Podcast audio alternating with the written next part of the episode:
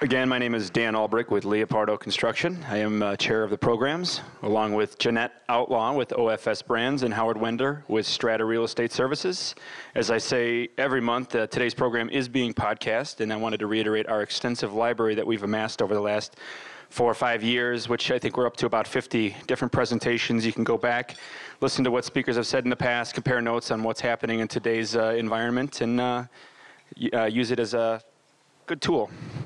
Uh, upcoming programs, as Carla had uh, alluded to, next month we're talking about mergers and acquisitions. We hear it all the time on the radio. It's the rebirth of M&A activity. So we got uh, we're, we're got a lot of lines out to a lot of different uh, opportunities and speakers out there, and we will have more information coming up in our blasts and website.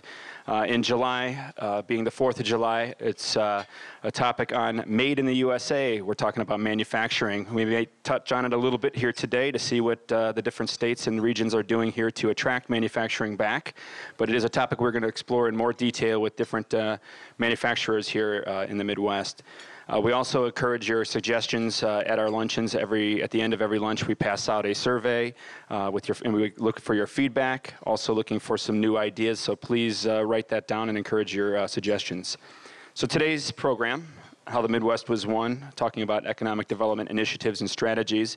And a real quick special thank you to Jennifer Fitzgerald, who not only assembled our, our established speakers today, our panel today, but also is going to be doing the moderating as well. Thank you, Jennifer.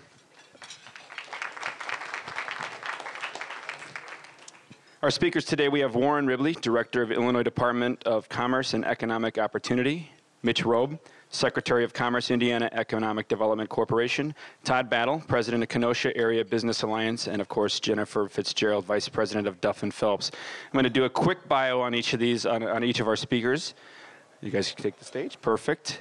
And uh, I do have, as if you look on the table, I have their complete bios. I don't want to take up the presentation talking about how great each one of these speakers are today. We'll let them speak for themselves. But real briefly, Mitch Roob, Secretary of Commerce, State of Indiana, uh, and Chief Executive Officer of Indiana Economic Development Corporation. As Secretary of Commerce, Roob is a member of Governor uh, Mitch Daniels' cabinet and leads the state's economic development efforts. We also have uh, Warren Ribley, who's director of the Illinois Department of Commerce and Economic Opportunity. He was appointed by Governor Pat Quinn in March of 09. In his first term, Ribley prioritized the state's economic development efforts, which resulted in Illinois creating more jobs than any other Midwestern state coming out of global recession. Highlights of the first two years include building the state's green economy, training in high growth sectors, increased investments in entrepreneurs and innovation, building up disadvantaged communities. From Wisconsin, we have Todd Battle, president of Kenosha Area Business Alliance, uh, a role he has uh, held since joining the organization in April 2004. Uh, they are a public private partnership that serves as Kenosha County's economic development organization. In his role uh, as president, Todd is responsible for managing the organization's operations, including business development initiatives, a $28.5 million economic development portfolio, investor relations, and education foundation that supports elementary school mentoring and college scholarship programs.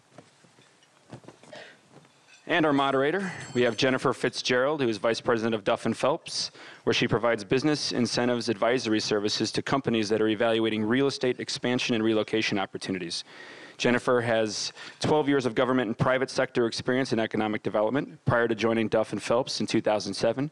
She provided multi-state site selection services to BNSF Railway customers while working for the Staubach Company, now part of Jones Lang LaSalle.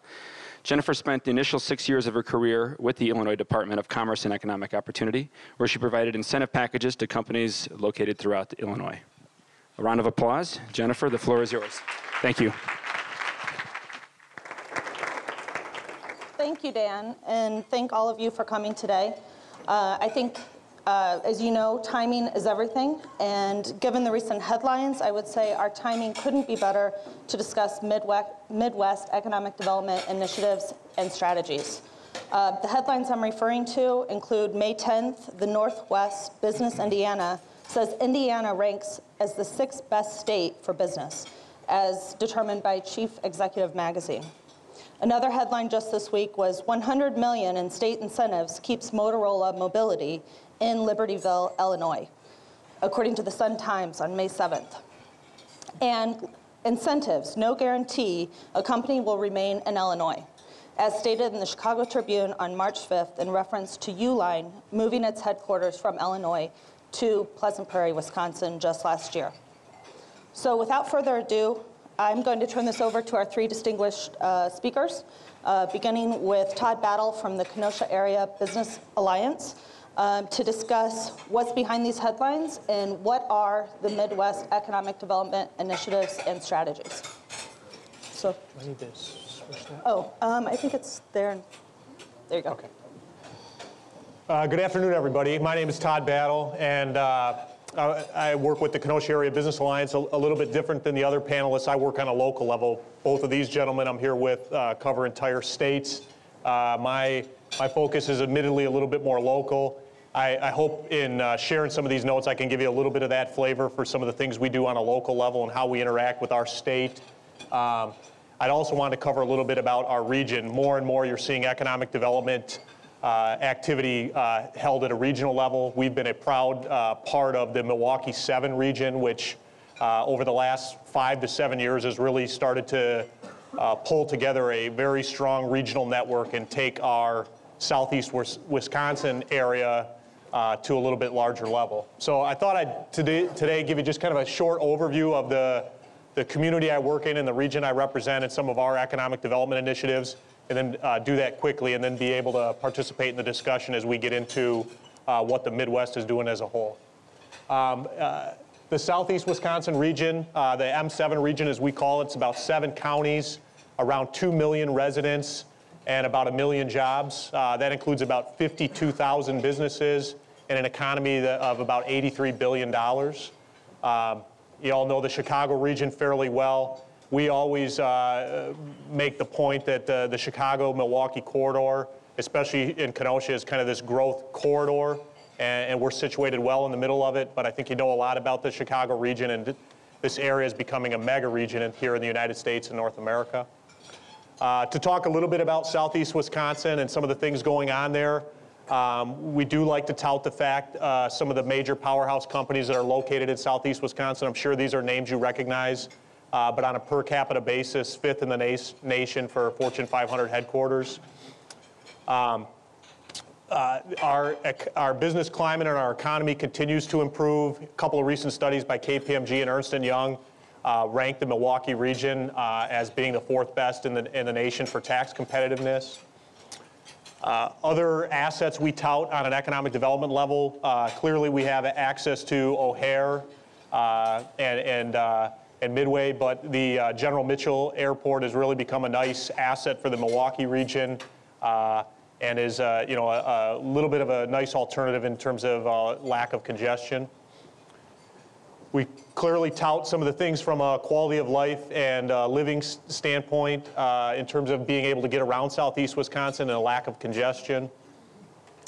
Wisconsin Energy, who has been a major supporter of economic development in the state of Wisconsin and the Milwaukee 7 region, respectively, is consistently recognized as being one of the most reliable power companies in the country.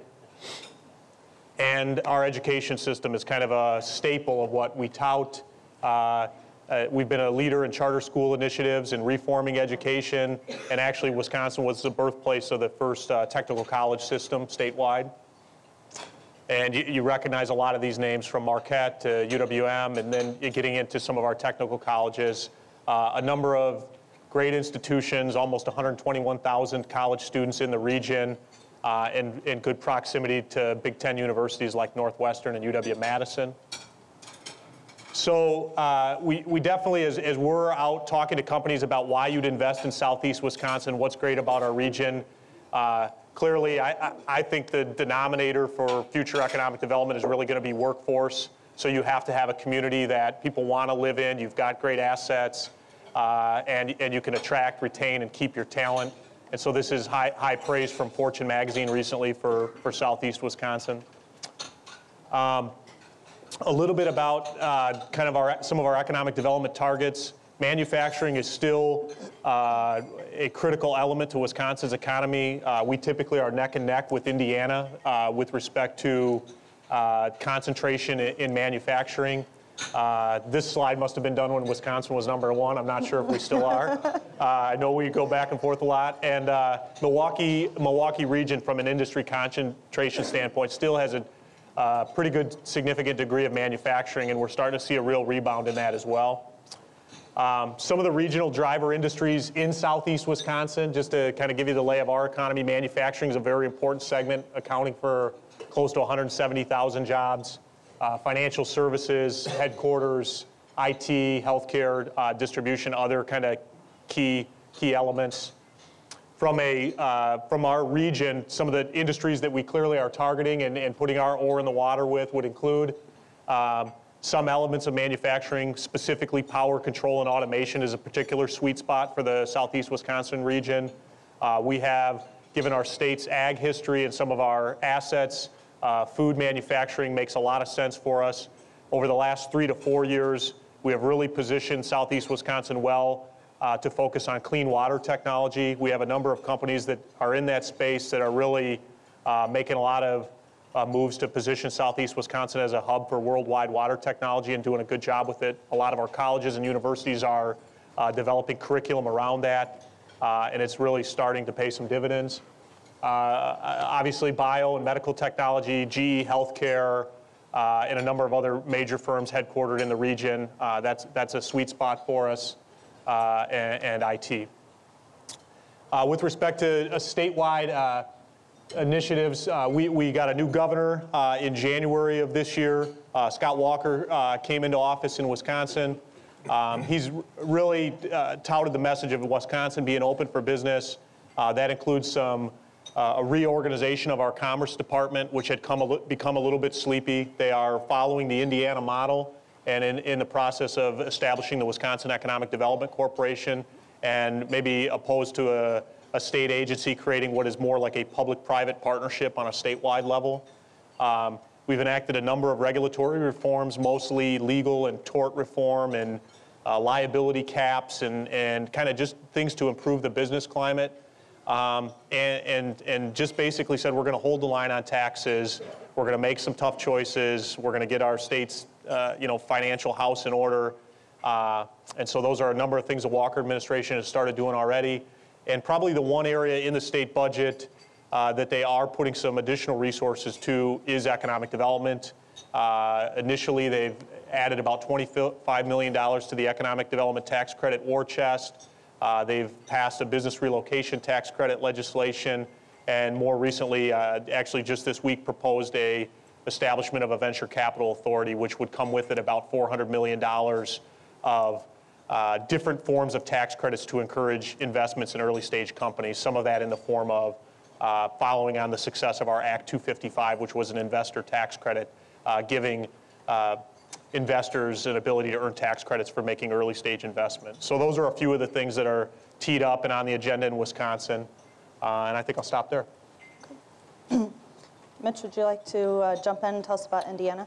Sure. Um, first of all, um, Illinois isn't Indiana, and Indiana isn't Illinois. Um, and this is six years after what he, what Scott Walker is doing in Wisconsin. This is what happens to you, right? You become incredibly competitive in, in terms of a locational choice where um, companies around the country and around the world choose to locate. Um, and unluckily, right now, um, you know, we we're in a in a um, uh, a very difficult conversation uh, overseas um, with with uh, companies from China, from India, uh, and from Europe uh, in terms of getting them to decide to a invest in America. Uh, and B, uh, to invest in the Midwest. Um, and uh, so part of our efforts are to differentiate ourselves from other people in the Midwest who have chosen to take a path different than the one that we have chosen, uh, which is uh, to create a highly competitive environment for businesses. Um, and so this is a, a small piece of that discussion, which is if you're Illinois by higher taxes, you know, take a look uh, at your eastern neighbor in Indiana. Uh, we have rejected the idea that you can tax your way into prosperity or borrow yourself out of debt. Now, quite candidly, these seem like self-evident things which to reject. Um, but um, other folks have chosen um, a different path. And candidly, that different path um, has not, uh, we view as dangerous to the region. The, um, uh, most recently, the, uh, this came out this week, Chief Executive Magazine ranked Illinois as the 48th least competitive state in the country, um, and Indiana as the sixth most competitive state in the country. Uh, in terms of cost of doing business, Indiana is the 10th lowest cost uh, of doing business in the country. We have something called a AAA bond rating in Indiana, right? We have an honestly balanced budget, which means this year, next year, the following year, the year after that, we will not be raising taxes on individuals or on corporations. In fact, yesterday, Governor Daniels signed a reduction, a reduction in the corporate income tax in our state. This is the capstone of a near generation-long effort in Indiana by Republicans and Democrats alike to position our state as being the choice not only in the Midwest, but uh, throughout the country in terms of places that people want to keep and bring their personal and financial capital. And here you see the corporate tax rate differentials between where Illinois is, where Indiana is, and where Wisconsin is. Um, this was, again, the last of a series of efforts that we've been through uh, to make Indiana uh, the choice for business location uh, and for people in your businesses to recommend to your clients for investment. Um, if you look at the cost comparisons between Illinois and Indiana, they're stark, particularly in the areas of workman's compensation. Uh, the the uh, uh, gentleman who is the chairman of the board of, of Caterpillar uh, yesterday described, or uh, in I believe the Chicago uh, Tribune or, or other local media outlets, the cost differential as being seven times that of what it is for workman's comp in Indiana. And we, along with seven times the workman's, seven times the differential in workman's comp. And that makes an enormous difference to the bottom line of manufacturing companies. It's one of the reasons why we in Wisconsin oscillate between the, the one and two uh, in terms of, of manufacturing uh, in, our, in our country. And by the way, Indiana and Wisconsin are the only two states in the union that have more people employed in manufacturing than in government. Um, it wasn't always that way in Indiana, right? When Mitch Daniels took office in 2000 and in, in 2005, we were in the red, right? We made, we made the kind of difficult choices that you see being made today in Wisconsin, right? We did away with public employees unions. Um, we dramatically changed the way we, we operated uh, the Human Services Agency in our state. Um, we changed virtually everything we did in the state government, and, and including the BMV. Just to give you an example, our efforts at the BMV have resulted in an average wait time for a new driver's license of seven minutes. When you walk into a, when you walk into a BMV in our state, in seven minutes, you will walk out with a new driver's license. Um, that the, uh, the budget issues in Illinois, I think most of you are, are sadly aware of. And, and, and um, taxes, taxes matter to businesses, right? We have sought to be a place throughout this difficult recession a place that, that investors could recognize would, would be a location that would not raise taxes. We have not raised taxes during the recession, and we are not going to raise taxes um, into the future. um, and, and personal income growth. As a result of those, those efforts on our part, the parsimony of our local and state governments in Indiana, right, we've, we've seen the fastest personal income growth in the Midwest. And this is a key success factor for us to grow personal income. And ultimately, people vote with their feet, right? None of us were born in, or, or, or none, of our, none of our families um, uh, were evolved here in Illinois or Indiana or Wisconsin. Someone, some, some member of our family chose this as a location for us uh, and for their family because they believed that it was the best place for them in the country to locate. Well, what you'll see here is that in Indiana, we are the fastest growing state uh, east of the Mississippi. Right? We are growing at 6.6% uh, over the last decade. That's indicative of people voting with their feet, of moving not only their businesses, but their, but their most important asset, themselves, to a place where they believe they have the greatest prospects. So sometimes, sometimes, the grass really is greener. So please, give me a call. Thanks. Well, before uh, we all start calling Mitch, maybe we want to hear uh, what Illinois has, has to say. Thank you, uh, uh, Jennifer, and, and thanks for all of you uh, for, for attending what uh, I think will be, a, if not uh, uh, educational, uh, perhaps somewhat uh, entertaining uh, session. And I want to uh, welcome uh, uh, Mitch and, and Todd uh, as well and uh, invite them to stay in Illinois as long as they would like and spend as much money as they possibly can. So, uh, you know, it, it, I guess sometimes, uh, you know, when, uh, when you're at the top of the uh, pyramid, you, you become kind of an easier uh, target. But I'd like to start by really just providing some perspective.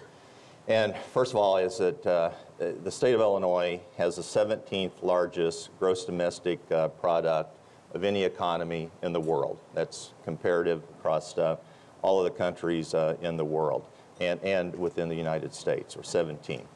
You know, and, and our concern really um, is less about the, uh, uh, the businesses uh, next door in our neighboring states, because we really recognize that our competition uh, is on a global scale. Uh, and we have to compete for the world's uh, greatest uh, established companies. And um, I'm going to expand upon that later. But uh, you know, one of the successful, most successful classes of businesses that we've been able to uh, compete and attract are uh, corporate uh, global headquarters. If you look at the uh, Fortune 100, you'll find uh, that uh, 10 of those companies are right here in Illinois, uh, 19 in the top 250, uh, 31 in the top 500. Just by contrast, Illinois, Indiana has five companies within the uh, Fortune 500. Wisconsin has nine. Know, Illinois has a strong history of uh, innovation and, and startup success, uh, and that began, um, you know, nearly 200 years ago. And you can track the um, um, modern miracles uh, from there that, that continue today. And it started with the steel plow, uh, now to the uh, skyscraper. Uh, we're the home of Twinkie, and we're also uh, the home of Groupon. Uh, and there's just something about Illinois that uh, grows ideas as easily as uh, we can grow crops for the world. Um, now, I know we're going to continue debate about uh, the corporate uh, tax structure that, uh, that we have within our states, but the reality is that CEOs that we talk to today say they prefer the stability that's here today rather than the uncertainty uh, that they experienced uh, in the past. And we know we have more work to do. There's, uh, there's no doubt about that. Um, and we do recognize that one of the biggest uh, challenges right now is the cost of workers' compensation premiums. Uh, but the governor is uh, leading the, the, the fight for reform. Um, it, we're in the pa- final few weeks of our legislative session. The legislative leaders, business, labor are sitting down, and, and we're confident that we will come to a, solution. Um, you know, and I understand the temptations uh, to battle uh, each other uh, for jobs, but um, you know, let's let's just not forget sight of the fact that we've just now uh, are starting to come out of uh, what's been the, the worst recession that any of us have ever faced in our entire uh, lifetimes, and we're seeing sectors start recovering. We see small businesses are starting to feel better about hiring, but you know, we still know there's a lot of people uh, in throughout the Midwest uh, that, uh, and the nation that are still looking uh, for work. But you know, here's the reality: the Midwestern states should be working closer together now, not really fighting amongst each other to market our region in the global competitive economy. Uh, you know, an approach that just focuses on picking off uh, a neighbor's state business is, is really narrow-minded. Uh, and it's a zero-sum game for the region. Uh, and, you know, it really just kind of reminds me of a Wild Wild West approach in a Star Trek world. Um, you know, Illinois is the anchor of the Midwest region. There's no doubt about that. Uh, we're number one in exports. Uh, we're number one in foreign investment. We're number one in attracting uh, um, visitors. Uh, truly, as, as Illinois goes, so goes the Midwest. So I really think we should spend more time working together as a region, uh, and we'll be more successful doing that in uh, securing financing for projects like high-speed rail uh, and attracting uh, uh, research and, and development. And you know, we'll be able to, working together, we can actually leverage more uh, breakthrough technologies, and together uh, we can ensure a, a, thriving export market for the entire region's uh, goods and services. And, and that's really the vision that Governor Quinn has brought uh, and, and, to which he is committed as chair of the Midwest uh, Governors Association. Uh, you know, if you stop back, if you stop and take a step back and, and look at things, uh, Midwestern states are, are truly facing a major economic transformation. and we are continuing to do that as we climb out of this recession. Um, and Chicago, without a doubt, is a, a, financial and commercial hub of this region, and it really behooves us to uh, work together uh, collaboratively across our traditional uh, geographic and, and political uh, uh, boundaries. Um, you know, the, the, the, honest fact is none of us uh, from any of the Midwestern states can compete globally anymore on the cost of labor or on the cost of production with developing economies. We were there. We've become an advanced, mature economy. We can't compete with them on labor or production.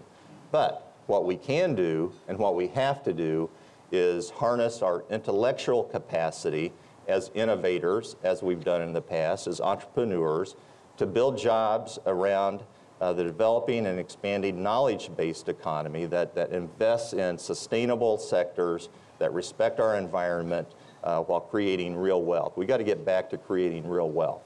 Uh, that's a primary regional challenge as, as we see it, and those are really more the, the, the goals that, that drive our economic development strategy, and that's really more the, the, the vision that we see. Um, you know, with that, I'm confident that uh, businesses are going to continue to come to Illinois uh, and the Midwest. And, and why? Because they have the ability to, to fly anywhere in the world. They have the ability to transport their goods uh, to, to, anywhere in the world. Um, and frankly, we can provide our employees with a higher quality of life, and, and we can tap into that brain power that provides uh, the world's uh, best and brightest. So, um, again, I, I, look forward to, to getting more into more detail through the uh, question and, and, answer session. Uh, but I think we really need to be thinking about how are we going to modernize our approach and develop sustainable approaches that provides real economic growth uh, for the region. Thank you. Okay, well.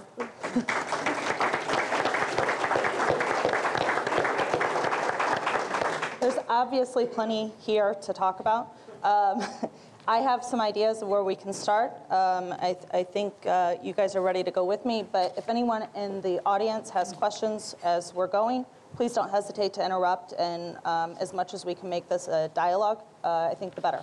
So um, with that, I think that several of you mentioned um, working as a region, which I think is a good thing. Um, obviously, you want to differentiate yourselves. Um, one of the topics um, in the Wall Street Journal on May 5th was an article by John Bussey about China's disappearing cost advantage uh, for industrial manufacturing, which suggests manufacturing may be returning to the US. And I'm just wondering what each of you are doing to um, capture or capitalize on that trend. Um, anyone want to begin? Warren, you just uh, you want to go ahead? Yeah, sure. Okay. Um, yeah, I think that's, uh, that's true. I think uh, a lot of uh, corporations are, are now uh, seeing what, uh, you know, some of the things that I just talked about. Uh, you may be able to get lower costs of, of, of, labor and lower costs of production, but you're not going to get the same quality that you can get in, in, in, states that have been doing this for, for numbers of years. we have better trained workforces. We have more intellectual uh, brain power. We know China has a lot of money to invest, uh, and they're going to be looking uh, to states uh, to make that kind of investment. But you're also seeing, I think, some traditional uh, United States manufacturers looking to bring their uh, their business back home. So what you really have to do is, is, is focus on what we've continued to focus on, and what we focused on in the past, which is a, a well-trained workforce, a, a good educational system, um, and just providing the, the kind of uh, access uh, to markets uh, that, uh, that uh, uh, companies look for. it's, you know, I don't think it's any um, secret why when President um, Hu visited from China, visited the United States just a few months ago, he went two places. He went to Washington, D.C., visited with President Obama, and he came to Chicago, Illinois. Um, I, I would generally agree with, I know this is a surprise, but surprise Warren, but I, I, I generally agree with him. I think that, that it, it is up to, up to people in America uh, to out-innovate and out-quality um, the, the, the productive capacity that exists in China. I'd also add that some of our greatest companies in Indiana um, are doing extraordinarily well in China, um, creating product for the Chinese market and selling product for the Chinese market in China. That product is being designed in Indiana, and the best example of that is Cummins. In, uh, Cummins um, is, is hiring thousands of new engineers uh, in Indiana to create product, or in America, and they're actually competing with other states now for that business. Um, I probably shouldn't have told Warren that. The, uh, the, uh, um, uh, but, but that opportunity exists in China. So it's not a one-way street with China, right? It is a two-way street with China, and, and I think it's wrong for, for us to look at as a one-way street. There's a tremendous opportunity as that middle class grows um, for our healthcare companies, for our automobile companies. I mean, if GM ever gets back to profitability, it's not because of the domestic market, it's because of China. Right, okay. Um, it- Well, and some of the other, uh, Todd, do you have anything to add? or- Uh, I would agree with those points. The other thing too that you, you see is uh, the, the, the moving production overseas has always been kind of this uh, economic formula where you throw in, you know, the, the advantages of the low cost labor and then you, you, you wash out the transportation cost to bring it back and that, that dynamic's consistently changing. And then we still got to recognize that the U.S. consumer market is still so incredibly large years ago when there was this flight to Mexico and China and some of these low-cost areas, maybe a little bit too much production went to places that really needs to needs to be here to serve uh, consumers based in North America. And so I think that- that you're seeing a little bit of all that shake out. Okay. And I think, uh, as Warren mentioned, part of that is um, retaining and creating a very skilled, high-skilled workforce. And so to do that, what, uh, what is each of your states, um, how are they making sure that we're staying ahead of the game uh, as far as education? Uh, Go ahead. Well, I would just say we just uh, uh, unabashedly stole everything out of the Wisconsin playbook on education. Um, and are uh, thrilled to have done it. Um, and we think we've gone a little bit further than, than Wisconsin has in, uh, in the most recent legislative session. Um, and we're, we're, we're proud plagiarizers. So, um, uh, Warren, when you have a good idea, we'll steal that too. The, um, the, uh, uh, but uh, we've, we've uh, really passed enormous uh, education change in, uh, in Indiana. Um, uh, more charter schools, more uh, uh, additions to um, uh, K through 12 education, uh, mandatory K, uh, uh, pre-K, and, and kindergarten uh, in the most recent session of the legislature. So all this, by the way, uh, inside of a balanced budget with a tax decrease. Okay. Um, Well, then, if, uh, do you want to comment on that, or do you want to move on?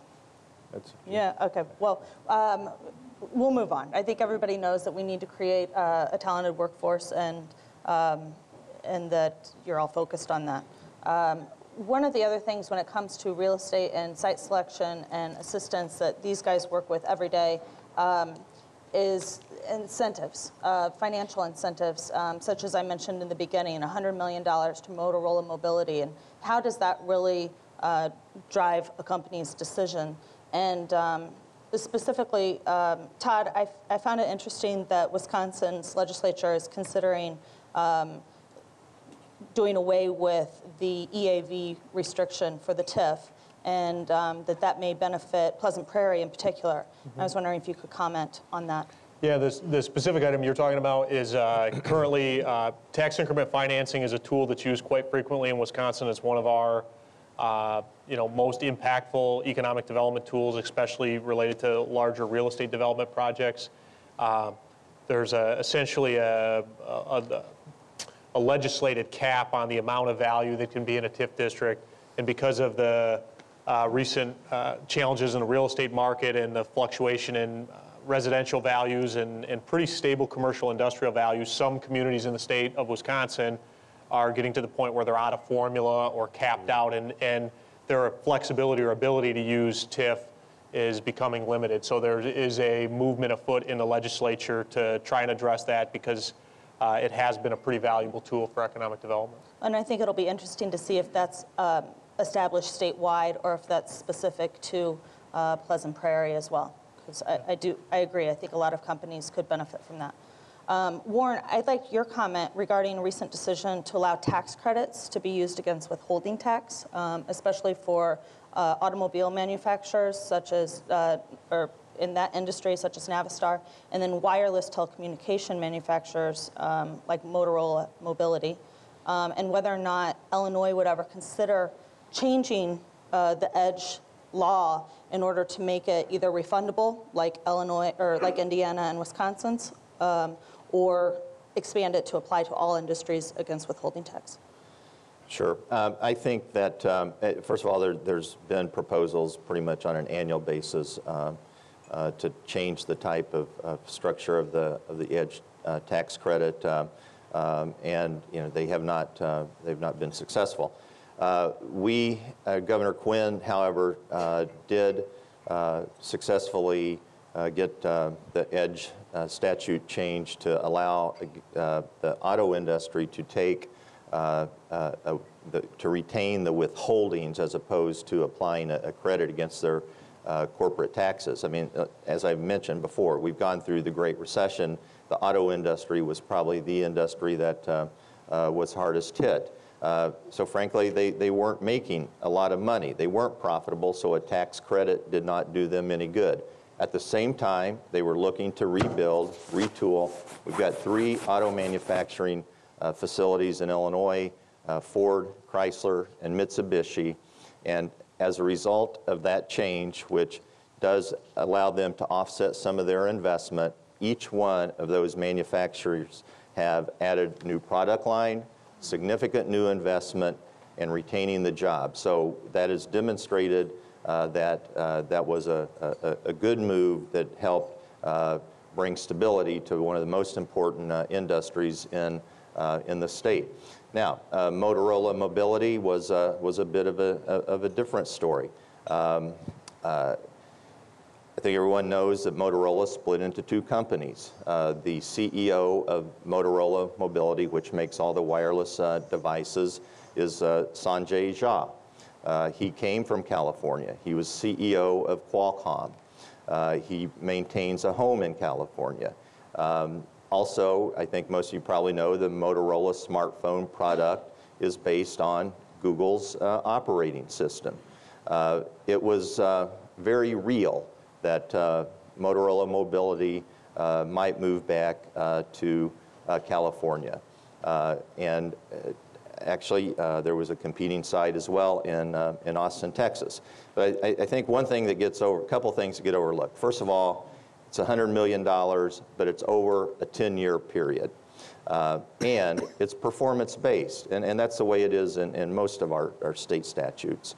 Uh, performance-based meaning a company commits to making an investment, uh, in this case over $600 million, uh, and they committed to retaining uh, over 3,000 jobs. Each one of those jobs pays uh, over $100,000 a year.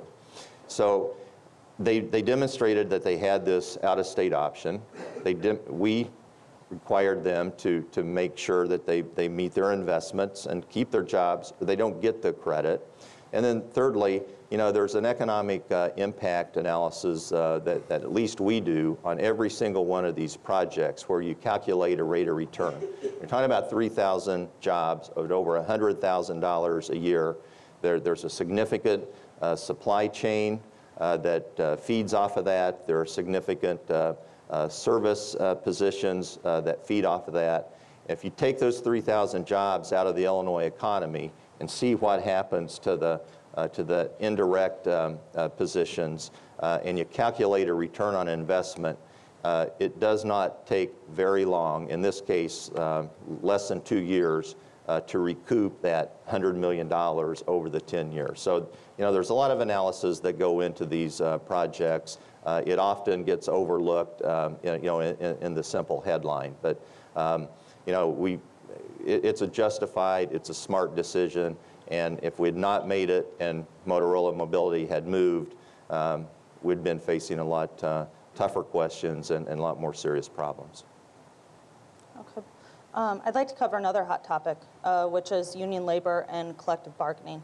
Um, There's been a lot of discussion uh, regarding that recently, and I'm just wondering, Mitch, how do you manage these issues um, from an economic development perspective? And when you're speaking with a company, how do you, um, what do you say to them if they're concerned about their labor costs uh, related to collective bargaining and unions? Well, we're, we're, um, uh, we work very hard to, um, um, respond to that question. I mean, candidly, uh, Indiana is not a work, right-to-work state yet. Right.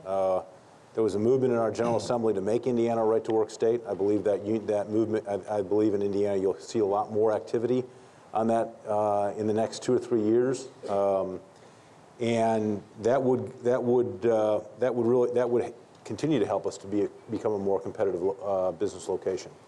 Very few businesses wake, very few chief executive officers wake, in the, wake up in the morning and say, I really want to be unionized. Um, I've never met that chief executive officer who wants to. Um, uh, that said, much of Indiana is, is union free. We've not had a successful union, uh, unionization of a business in Indiana in, um, in as long as anyone can remember. Uh, u- the uh, union, um, unions are waning in our state, uh, and um, um, we're, uh, people can choose to be in a union if they want, um, but it, it's, it's an issue for us. Okay.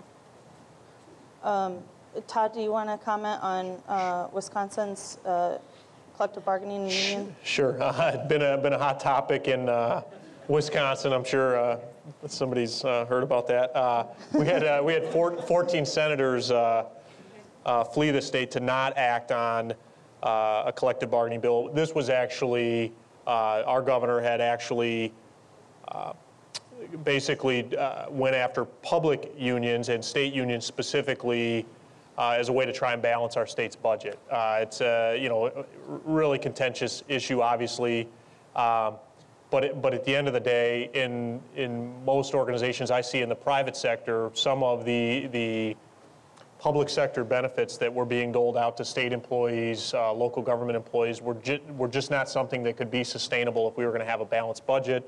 Uh, they acted to uh, do away with some of those things, change the way we fund pensions, change the way we fund uh, retiree benefits and health care, uh, and try to balance the state's budget. Um, it, it definitely has led to a lot of consternation. Uh, we all want to kind of see things settle down, which they have started to do a little bit, but it, you know, it is a, it's a very contentious issue. Uh, you know, people that are, have collectively bargained for certain rights or are public employees or have felt they're entitled to these benefits don't want to see them stripped away. And people in the private sector and taxpayers are saying, you know, we, we can't afford these things anymore if we want to balance the state's budget and get our fiscal house in order. So uh, to, to, to be continued, I think, a little bit in Wisconsin. And Warren, what do you see with uh, CEOs? Obviously, uh, Illinois is a strong union state. Um, And do you see that driving companies away or or deterring them uh, from coming here? Uh, No, I really don't. I mean, the, the union movement uh, uh, has its historic uh, base uh, in the Midwest. Um, Governor Quinn and, and I think most policy leaders in Illinois uh, support the rights of collective bargaining and negotiation. Uh, That doesn't mean uh, you don't have to stand up to, to both business uh, and unions. Um, uh, The governor's been willing to, to do that. Uh, uh, He made some um, unpopular choices in, in bringing about reform of the public sector pension system. I mentioned collective bargaining, or I'm sorry, I mentioned a workers' compensation reform. Uh, There's also uh, teacher reform legislation going through the Illinois General Assembly. So uh, it- it- we, you know, generally, I think what, what is important is you have to bring uh, workers and, and business together. Uh, We don't see uh, unions as, a- as an enemy. We see them as a partner that has to work together um, with business and, and, and negotiate. Okay. Um, Well, you've mentioned a lot of uh, reform that the governor is working on in Illinois. Um, Obviously, there's also some state budget issues um, and changes of tax rates, as Mitch mentioned, and as we all know here in Illinois. I think Todd touched on it as well. Um, What do you see happening um, to turn things around here in Illinois um, soon, hopefully? Well, first of all, again, uh, I, I think uh, you know businesses uh, tell us that they're looking uh, for stability, uh, and, it, and it's awful easy to to make uh, you know some comparisons to, to tax structures. but I, I can tell you, tax structures in every single state are a very complicated manner, and it's very easy to overlook a true uh, apple-to-apple uh, type comparison. Uh, But in places uh, that, that do that, Illinois' tax structure uh, is still uh, comparable. It is not way out of line compared uh, uh, to, to, to other states. Uh, But what you really have to do is provide the kind of uh, competitive climate through your, through your workforce, uh, through your transportation infrastructure, uh, and uh, really, uh, you know, market the kind of uh, strength of the assets. Tax structures are, are one equation, but, uh, you know, most uh, economic development professionals and economists will tell you uh, it's not uh, even near the top of the list of the most significant uh, cost structures uh, that go into making uh, relocation uh, decisions. So that brought us some stability. I mentioned the public pension reform. We know we still have, have challenges. Uh, We're working with uh, members of, of, of the legislature, but the, the, the- you know, the, the best way to get yourself out of recession is uh, to be able to, to create jobs and uh, so that people are paying taxes. We've had 14 months of declining uh, unemployment, and we, we've seen net new job growth more than any state uh, in the Midwest. So you have more people working, more people paying taxes, and that's the best way to grow the economy and get yourself out of recession. Okay. Um, Mitch, uh, do you want to talk about the, the status of uh, Indiana's? I know you guys are in the black, um, and what you're going to do to stay that way, if, um, whether or not you have any, um, you know, recent uh, wins that are going to boost your economy and, and that are being drawn there because of the uh, lower tax rates, or you think will be? Well, I think tax rates are, are and, and uh, again, I would agree with Warren. I, I don't think taxes are, are, are exclusive uh, reasons for, uh, for business movement. I do think, though, it's a signal to the business community, both here in the United States and internationally, about, what, about the, the business climate. Um, you know, we have worked over the last decade to create a very competitive, under Democrat and Republican governors alike, to really change the way our business climate looks, um, from tax structure to um, uh, infrastructure, major moves, uh, enormous number. The, by the way, the largest single construction project in the United States today is the development of I-69. It's 62 miles, simultaneously 62 miles of new interstate being built in southern Indiana that will connect Evansville uh, to Indianapolis uh, via, in- via interstate. So we have those kinds of those kinds of enormous public works projects going on throughout our state, um, and um, you know all, all of that done while uh, expanding educational opportunities and maintaining a balanced budget. So so and I agree again agree with Warren that businesses are looking for surety right? In terms of when they make an investment, they're looking for surety. Um, and when you're in the black, it's a lot easier to convince business leaders that you're going to, that you will not need to raise taxes. Uh, we, by the way, also passed a constitutional amendment on, on property taxes in the state of Indiana. So uh, to make sure that they never go above, for the individual, 1% of assessed valuation. So we've made a lot of progress in the last decade uh, in Indiana um, and look forward to the next one to becoming even more competitive. Todd, do you have anything to add? we talked a little bit about Wisconsin's uh, budget. Uh, Governor Walker and the team have really tried to uh, get a handle on what they projected to be about a $3 billion deficit over the next biennium. Uh, That led to some of these hard choices that are being made with respect to uh, a number of budget decisions, including collective bargaining. Um, I learned yesterday that, uh, you know, some of the forecasts coming in from revenue were more conservative than thought. So uh, they do be, appear to be getting, uh, getting close to a balanced budget for the biennium, which is what they'd like to do. So hopefully. Okay. And do you want to say anything more about the um, Wisconsin Economic Development Corporation and what changes you expect to see? Are there going to be, um, you know, more marketing, uh, change to incentive tools? uh, What their focus is? Sure. Uh, With respect to the Wisconsin Economic Development Corporation, uh, there are some structural changes which are really more dealing with the governance uh, and and how the organization is set up.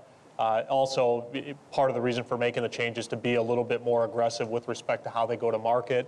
Um, Our, the state as a whole, from an economic development standpoint, has been pretty inadequate with respect to how it's marketed the state out uh, around the globe.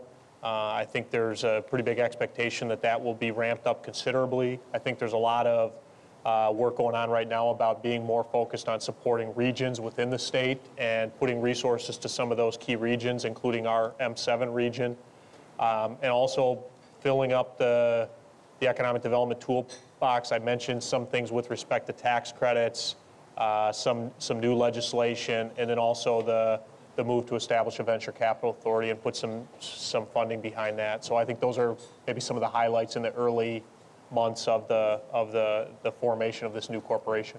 Okay. Um, And before we open it up to questions, um, Warren, is Illinois open for business? And um, are you, re- are you recruiting, I mean, are you actively marketing, do you think, to um, outside areas? Um, I know Sun Coke was a recent um, win here that came from Knoxville, Tennessee, but how much did you go out and look for that, or did it just, just come?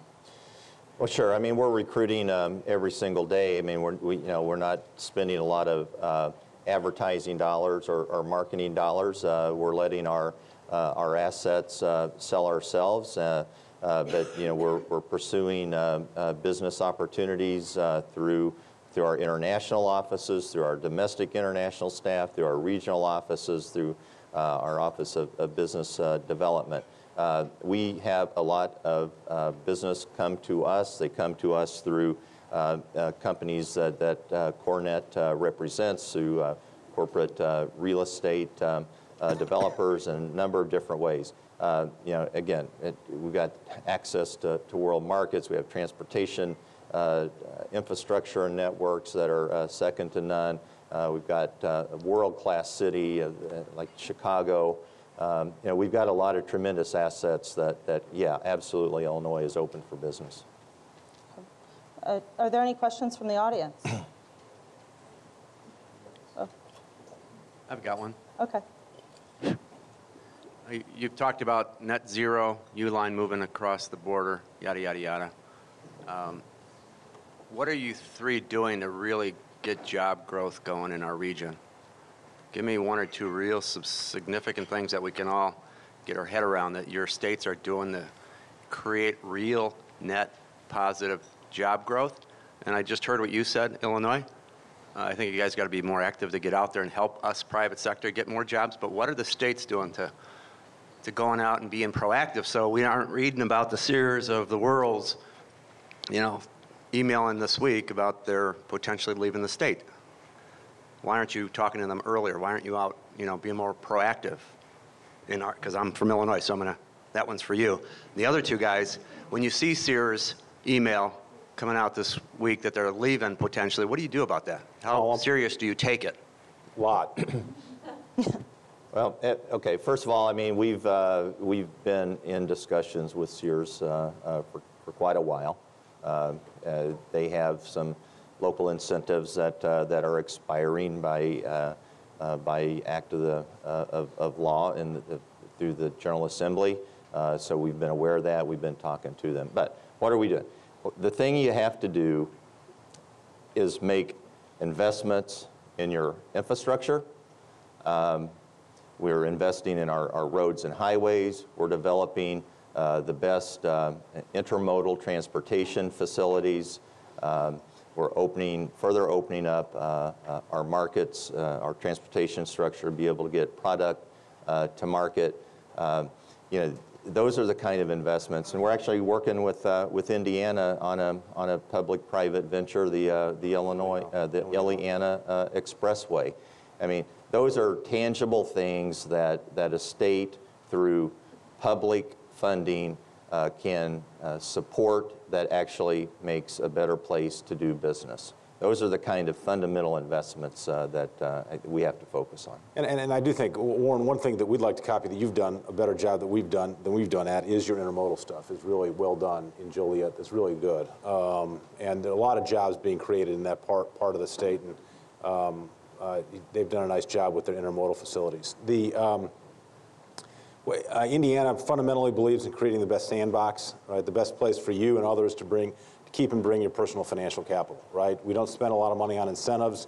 As the site selection consultants here know, right? We try to create a low-cost business environment with great infrastructure, uh, high-caliber universities, and we spend a lot of time uh, at IEDC uh, working with small companies, um, gazelle companies, kind of in, in, in the hope that those companies um, become the uh, Eli Lillies of the future, right? Growing your own, it, it, I spend, most of my efforts are spent overseas or in other parts of the country trying to get business expansions to Indiana or keep businesses in, from in, in, Indiana choosing to expand there. But our, the mo most important stuff we do is creating a business environment and then working with, with entrepreneurs uh, to grow that next generation of gazelle companies uh, in Indiana. And we've been uh, the Midwest has not been um, terrific at that. Most of those really, really great companies that President Obama talked about didn't necessarily grow up in Chicago or Milwaukee or in Indianapolis. Uh, some have. Uh, Groupon, a good example of one.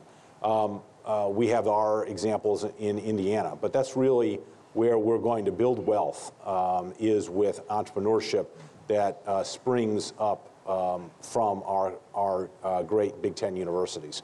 That's one thing Illinois, Indiana, um, Wisconsin, Michigan, Ohio have, really have going for, and now Nebraska uh, have going for them is, is a Big Ten and a great, great university base. Um, I guess it, Iowa too.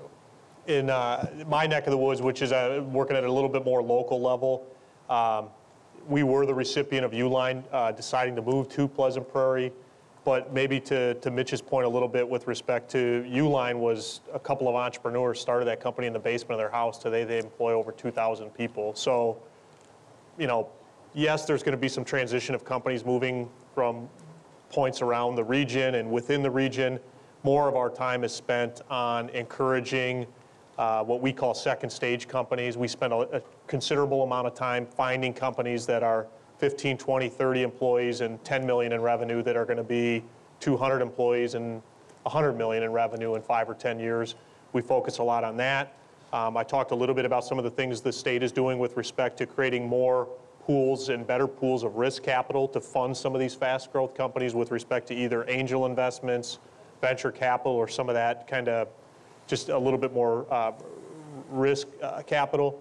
Uh, additionally, we, we as a Milwaukee 7 region are really starting to ramp up efforts with respect to attracting foreign direct investment, specifically from Europe. In the last uh, 12 or 18 months, we've probably had a half a dozen uh, Western European companies site major foreign direct investment facilities in southeast Wisconsin. So, in you know, there are some of those instances where you see a company hang a shingle out down the street and you say that didn't really move the needle on economic development. A lot of times we are, uh, that, that's the, the minority of the stuff we would be involved in. A lot of times it is foreign direct investments, it's new companies growing, and it, or it's existing companies making major investments in expansions.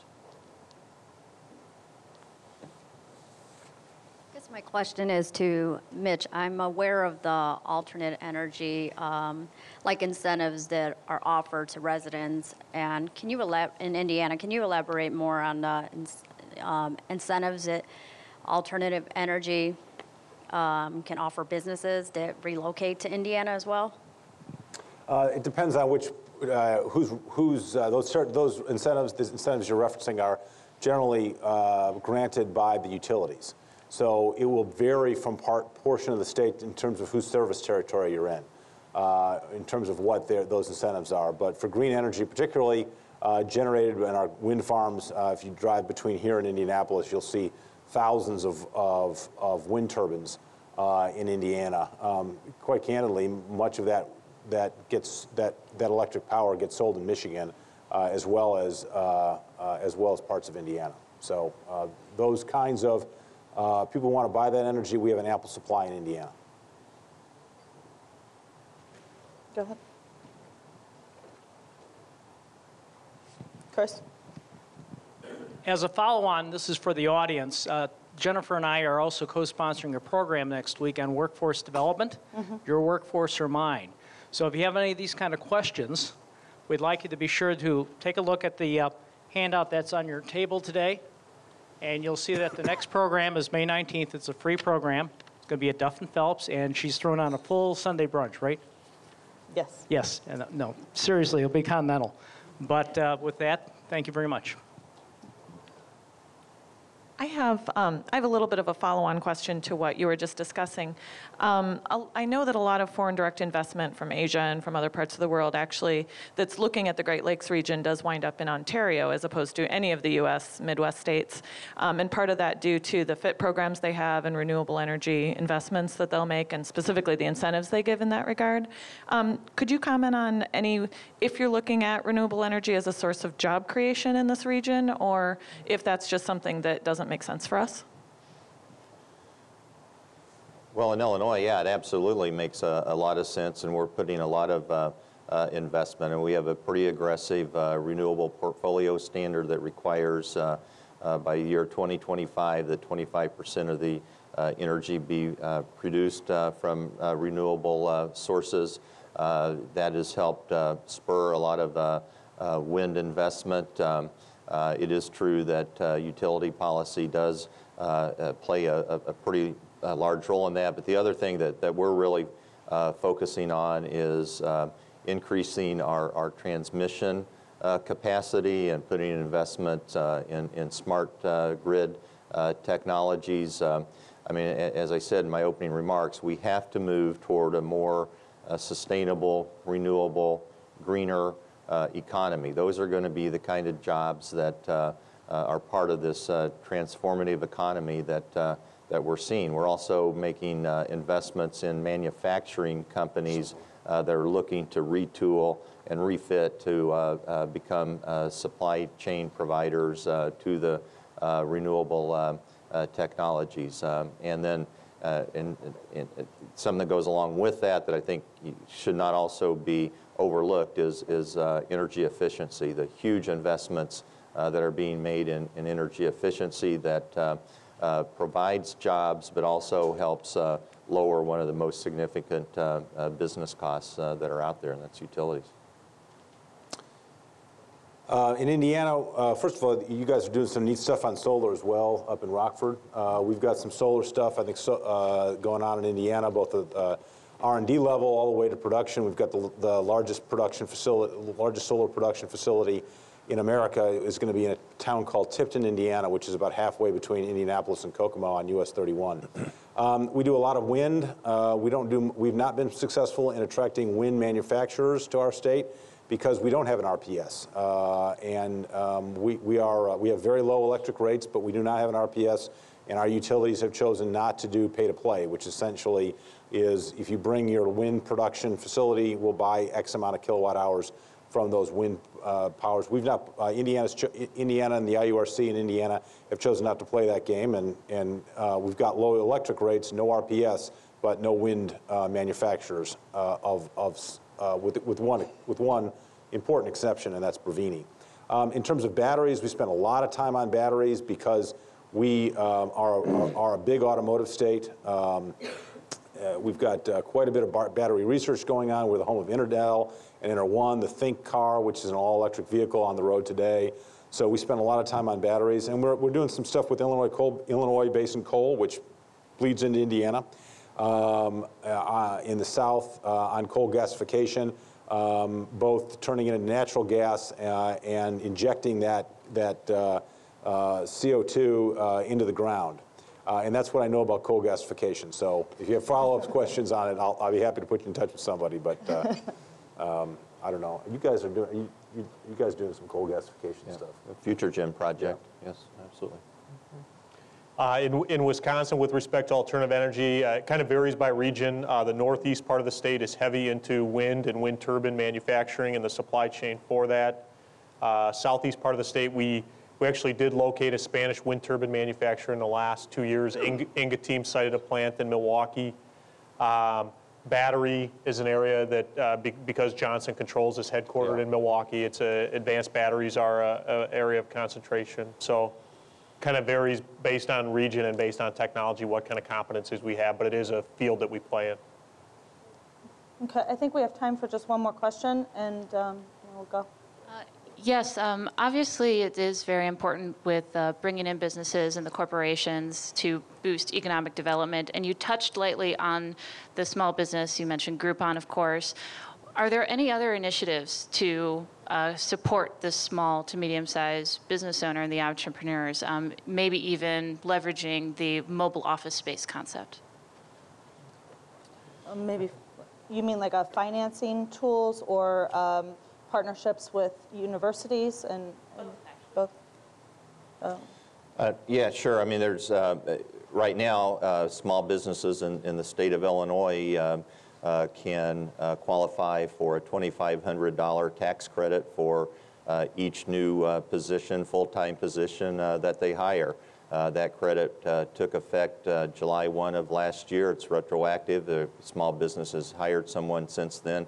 It does end on June 30th. It was an initiative of the governor to to incent small businesses uh, to hire uh, uh, people now. Um, There's a new angel investment uh, tax credit that provides uh, incentives for private investors uh, to invest in these early stage firms. That, that just took effect a few months ago. Uh, We've uh, more than, well, we've doubled this, the number of our international trade centers that specifically focus on bringing uh, small businesses uh, into uh, the export markets. Uh, Governor Quinn has embraced the, the national goals of doubling exports in five years, and the only way to do that is to, to get a lot more company, companies into the export business, and that has to be a focus on, on, on small businesses. We have over 500,000 small businesses in Illinois. It's 95% of all business establishments uh, are, are small business. Here's an interesting statistic. If, if each one of those uh, businesses just hired one, one new person, it would lower our unemployment rate by 5%. So there you go. I will just add that um, the resources that Warren is mentioning are accessible, the small business development centers as well as the international trade centers through the Department of Commerce. So if you get on their website, you can learn about them as well as their networking opportunities. A lot of those were local issues. You want to go? Yeah, the, the most formal thing we're seeing done in our region, I, I mentioned the Venture Capital Association that the state's looking to form, and really that's about getting additional risk capital available. Uh, the, the model that's being used in our region is a is an organization called BizStarts Milwaukee. It's really modeled after something that was done in Cleveland. I believe the organization there is called Jumpstart, and it really is just this initiative that is getting local successful entrepreneurs, business champions, venture capitalists, investors, all behind this mission of we got to have more startup companies and we got to see more of these startup companies make it through the infant mortality stage where they're growing and adding to the economy. And so uh, there, there's a pretty, uh, pretty uh, uh, high-level goal for how many startups we want to create in the region. Uh, The, the venture capital fund that the state has set up, I think, is going to help that, but it's an initiative to really just kind of get business people that have done it, been there, done that, and have been successful with it to be involved in mentoring companies, putting capital to companies, being angel investors in companies, serving on boards of startup companies with the idea that we need more startups and more of them need to graduate. Indiana runs something called the 21st Century Fund. It's, a, for lack of a better explanation, it's a state-sponsored venture capital fund that we operate. We partner with uh, VCs or angel investors at the Valley of Death stage, uh, primarily that you're referencing. Um, we've created a new group called Elevate Ventures, which ties together efforts uh, across the northern tier of our state. Uh, uh, again, stolen whole hog out of Ohio and the uh, uh, opportunities that, Ju- that uh, Jumpstart has done there. Um, and we'll expand that statewide. So Indianapolis, Central Indiana is very robust and is big enough to have that kind of robust um, entrepreneurial opportunities. Um, candidly, other parts of the state uh, need to connect uh, with each other uh, to create the critical mass around which entrepreneurship can happen because it, it, it really does re- require uh, some degree of mentoring and, and entrepreneurs and residents. Uh, communities um, with 50,000 people don't have that scale in most cases unless you get the extraordinary individual. And, and ultimately, most entrepreneurs who are successful uh, turn out to be the extraordinary individual, and they don't really need help from government. Okay, well- well, thank you all for your time. I think we've uh, covered everything. Thank you, everybody, for, uh, for, I just had one more thing. It sounded like we started off where we should have titled this program Caught in the Middle or something along those lines, but it sounded like you guys had a lot to agree upon towards the end of this thing, and it really was how the Midwest was won. And I had one quote that I wanted just to throw out there before everybody takes off, and it's from a former Missouri, so Missouri governor, so not to point fingers at anybody up there, who now teaches at Webster, Webster University, Robert Holden. The ag- age of agriculture and manufacturing made us great. The age of globalization has left us behind. We must become a region. We must think and act as a region. Thank you, everybody. Please uh, fill out your surveys, and uh, we appreciate your feedback.